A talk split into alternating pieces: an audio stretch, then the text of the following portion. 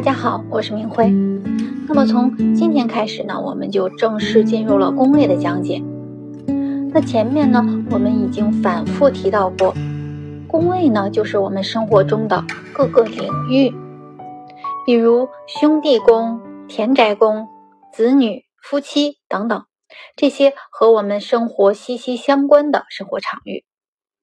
那么古典占星中呢，把十二个宫位称作为后天十二宫。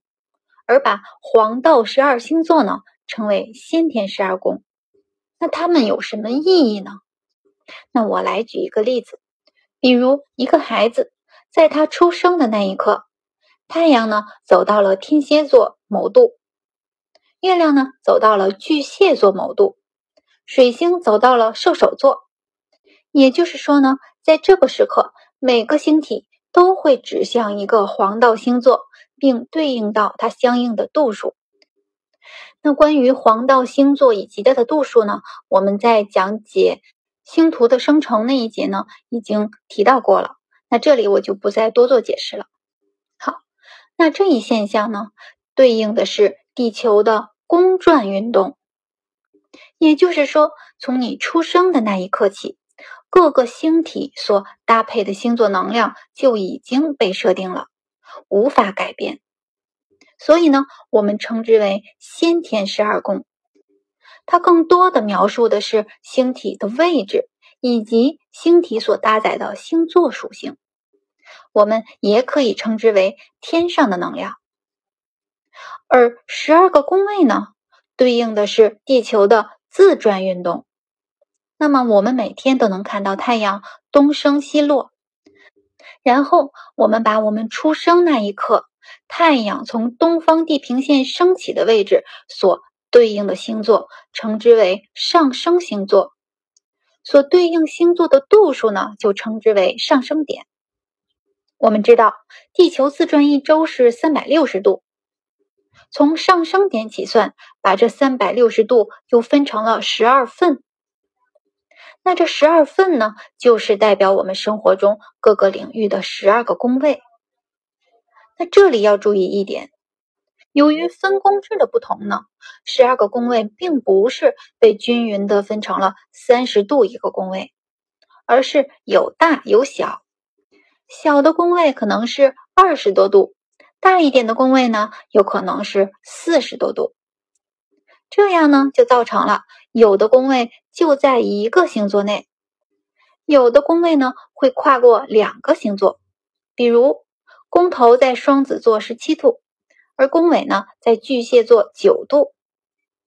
有的甚至跨过了三个星座，比如它的宫头在狮子座二十八度，跨过处女座，宫尾呢在天秤座三度。这种宫位整个跨过一个星座的现象呢，在现占里被称为劫夺。总之，无论每个宫位大小，这十二个宫位的度数加在一起是三百六十度。那么，造成这种宫位有大有小的原因呢，是由于分宫制的计算方法决定的，同时又由于分宫制的不同。还会出现同一张星盘，因为采用了不同的分工制，而造成了各个宫位的宫头度数不一样的情况。那么占星中的分工制有很多种，现代占星最常用的是普拉西德分工制，还有 Coach 分工制等等。那古占中用的比较多的是整宫制，还有阿尔比特分工制，包括我们卜卦占星常用的瑞士分工制。那这里面比较特殊的是古占中的整宫制，它呢是直接以一个星座作为一个宫位，只要上升宫位确定了，那后面的宫位就以此类推。比如上升星座落在了双子座，那么在整宫制里面，一宫就是双子座，那么二宫就是巨蟹座，三宫呢就是狮子座，那后面的星座呢依次排列下去。一直到十二宫金牛座，那么大量的古占技法呢，都是以整宫制为依托的，这也是古占和现占一个比较大的差别点，也是现在争论的比较多的整宫制和象限制。其实呢，他们只是从不同的层次和不同的角度在看星图。整宫制更贴合内在，它是一个发展的走势；象限呢，更贴合我们身边发生的事儿，尤其是在年轻的时候，象限制会更准确一些。那么在这里呢，我就先不对各个分宫制的区别呢多做解释了。这一点，如果你想深入研究的时候才会讲到。好，我们首先还是来认识宫位。那我们就用现占中最常用的布拉希德分宫制举一个例子。比如，一个孩子在二零二零年三月十日上午十点四十四分出生在天津这个城市，那么他的上升点呢就落在了双子座十七度二十八分。那么方便的同学可以按照我这个时间也生成一张星图来对照看一看。好，那么从双子座十七度二十八分一直到巨蟹座四度三十五分呢，就是一宫；从巨蟹座四度三十五分再到巨蟹座二十九度五十五分呢，就是二宫。那么后面以此类推，我们根据占星软件的划分呢，可以看到。分别是三宫、四宫、五宫，一直到十二宫。那我们在实际的解盘中，主要论的是宫头所在的星座。比如宫头在双子，那么我们论一宫就以双子的能量为准。二宫呢，宫头落在了巨蟹，那我们在论二宫的时候就要以巨蟹星座为准。这呢，就是现代占星主要使用的分工制。现在呢，我们只需要通过软件来看就好，非常的方便。那现在我们真的要感谢这些软件的开发者。要知道，在过去呢，这些都是需要手动来计算的，几乎一张星盘就要花费半年左右的时间才能生成。所以在古代，也只有皇室呢才有资格用占星来推演命数，因为它的计算过程太复杂了。那西方是占星术，我们中国的占星术呢是七正四余，不知道大家有没有听说过？它呢是把西方占星术和中国的太极五行相结合而形成的一门命理学，准的会令你头皮发麻。它呢一样是占星术，所以计算也很复杂，因为现在相应的软件又比较少，不如西洋占星软件多，所以呢普及度不高。很少人知道，那后面有机会我们看看，如果占星学的这套音档完成后，我可以再适当的嗯再分享一些七正四余的知识。那中国命理学呢是非常非常有魅力的。好，那我们通过软件呢，只要你知道具体的出生时间地点，就可以生成一张星图，然后从上升点开始依次往后就是我们的十二个宫位。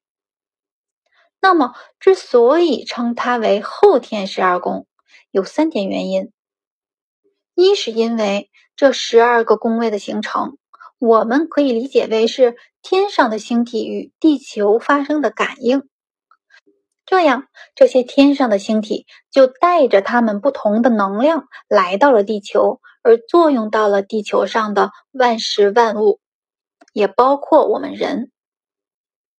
那二呢，是因为这十二个宫位是可以通过你所处的地理位置的不同而发生暂时性的变化的，从而对你产生不同的影响。这也就是我们的异地占星。比如，一个在中国出生的人，乔迁到了国外，并且长期居住在那里了，或者是长期出差。那么这时呢，我们就有必要生成一张本命盘的同时，再生成一张他在异地的星图，这样就能更好的了解他的本命模式，以及在变更了居住地之后，对他的影响是好是不好。那我们经常会看到，哎，有的人在国内是一个样子，到了国外呢，就好像换了一个人。比如一个群星一宫的人。在国内呢，就比较自我，喜欢我行我素；而到了国外呢，群星转到了十宫、十一宫，就会变得很喜欢社交，不断的扩充人脉而发展事业。这呢，就是由于所处位置的变化而带动了宫位的变化。所以，很多现在有出国打算，又有多个地方选择，不好取舍的时候呢，就会来问一问占星师，到底他去哪个国家比较有优势？那么这就是异地占星了。那当然，这里也要注意，你的本质还是以出生地生成的那张星盘为准。那到了异地会有变化，但也只是暂时的。你的根呢，还是你的本命盘。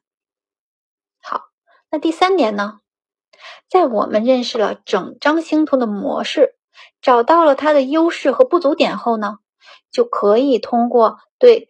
宫内星或者宫主星有意识的提升，而改善这个宫位的状态。那宫内星呢，指的是这个宫位内落入的星体，比如太阳落在了一宫，那么太阳就是一宫的宫内星。那么宫主星是什么呢？宫主星就是我们前面讲解星座的时候，每个星座的守护星。比如一宫的宫头落在了白羊座。那么一宫的守护星就是火星。那么宫内星和宫主星的概念是非常重要的，在我们以后的解盘中呢会经常用到。现在呢，我们先知道它们指的是什么。好，那当我们已经了解了一张星盘的优势和不足点，我们就可以有意识的通过对宫内星和宫主星的提升，而改善这个宫位的状态。好的呢，我们继续发扬；弱的，我们就要在这里面多做功课。这样一来呢，我们就可以在有限的能量里面去发展无限。那有限呢，指的是天上的能量；无限就是地上的能量，就是我们后天的十二个宫位。比如，我们有一颗状态十分不好的火星落在了二宫财帛宫。那么，这个能量不好的火星呢，就是天上的能量，这呢是你的先天，在出生那一刻就带着了，而它落在了财帛宫，那么就和你的生活切实的联系到了一起。这时又没有其他的星体来帮助，那么这颗火星的率性冲动就容易影响到你的财。那在现实生活中的表现呢，就会花钱大手大脚、冲动消费，没有计划，就容易破财。那当看完整张星图，发现了这个问题，那么我们就知道了，这点呢是我们需要注意的地方。在以后的生活中呢，就会有意识的节制，遇到又要花钱的事情，就会多想一想。我们的生活就是这样。当你意识到的时候，就是改变的时候。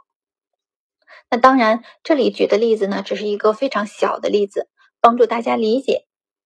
在实际解盘当中呢，情况会复杂的多，牵扯的星体相位结构呢更多。那这就需要我们抽丝剥茧，把核心问题找出来。所以在这里呢，我们先把基础打好，然后有兴趣的同学再深入研究。好，那么我举的这个简单的例子，相信大家已经能明白了我说的什么是在有限的能量里去发展无限了。那么这也是学好占星的意义之一。有一个占星家曾经说过：“不要把占星当成神话，它替代不了信仰。那占星师也没有特异功能。”但一个人确实可以通过占星来了解自己的命运走向，而加以改善和提升。好，这就是宫位呢在星盘中的位置和作用。那么下一节呢，我们就从一宫开始，详细讲解每个宫位。好，谢谢大家的收听。